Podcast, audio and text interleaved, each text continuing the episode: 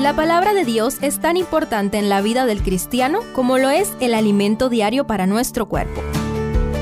Estudia con nosotros el capítulo del día en Reavivados por su palabra. Números 27. Este capítulo presenta casos que sucedieron cerca del final del ministerio de Moisés. Acompáñame a descubrir enseñanzas para nosotros. Primero, las hijas de Zelofejad. Estas cinco señoritas son de las pocas que el Antiguo Testamento menciona su nombre porque tuvieron la tenacidad necesaria para provocar un cambio en las leyes y las costumbres de aquellos tiempos.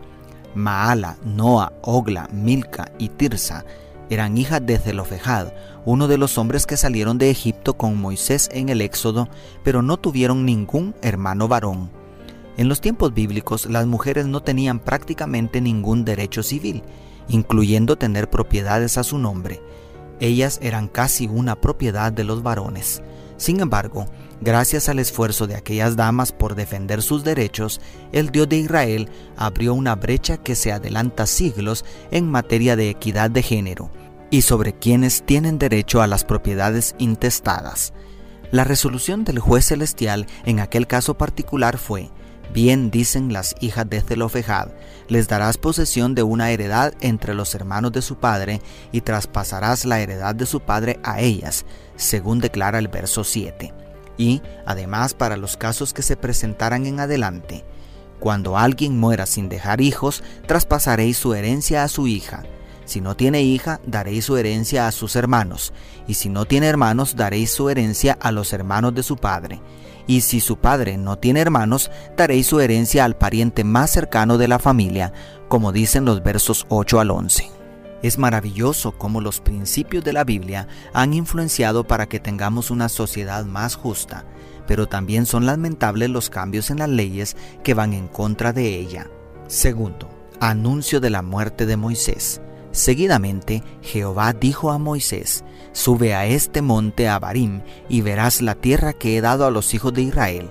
Después que la hayas visto, tú también serás reunido con tu pueblo, como fue reunido tu hermano Aarón, declaran los versos 12 y 13. ¿Cómo hubieras reaccionado tú ante semejante noticia? Pero el registro de números es sumamente impresionante. Moisés no reclama, no discute, no cae de rodillas como Ezequías suplicando más tiempo de vida. No se opone a la voluntad del Todopoderoso. En medio de su tristeza había una preocupación mayor para este gran líder, que aquel pueblo de dura cerviz no quedara como ovejas que no tienen pastor, según el verso 17.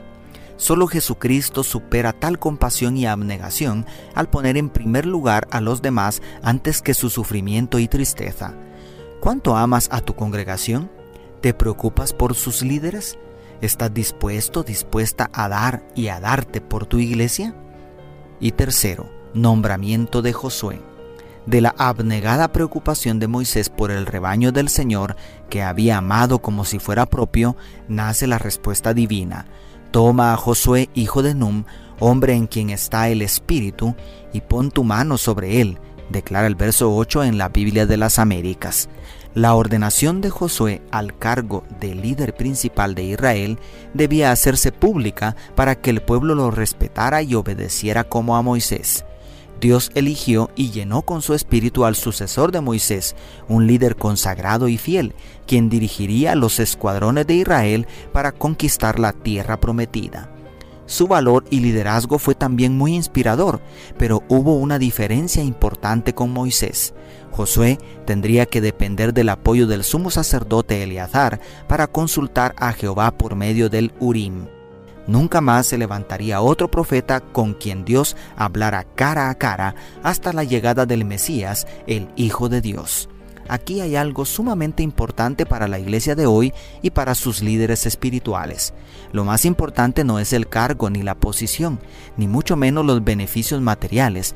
Lo más importante es la íntima comunión con el Altísimo. El primer requisito para servir en la causa de Cristo es permanecer en la presencia de Jehová. Lo demás viene por añadidura. Dios te bendiga, tu pastor y amigo Selvin Sosa.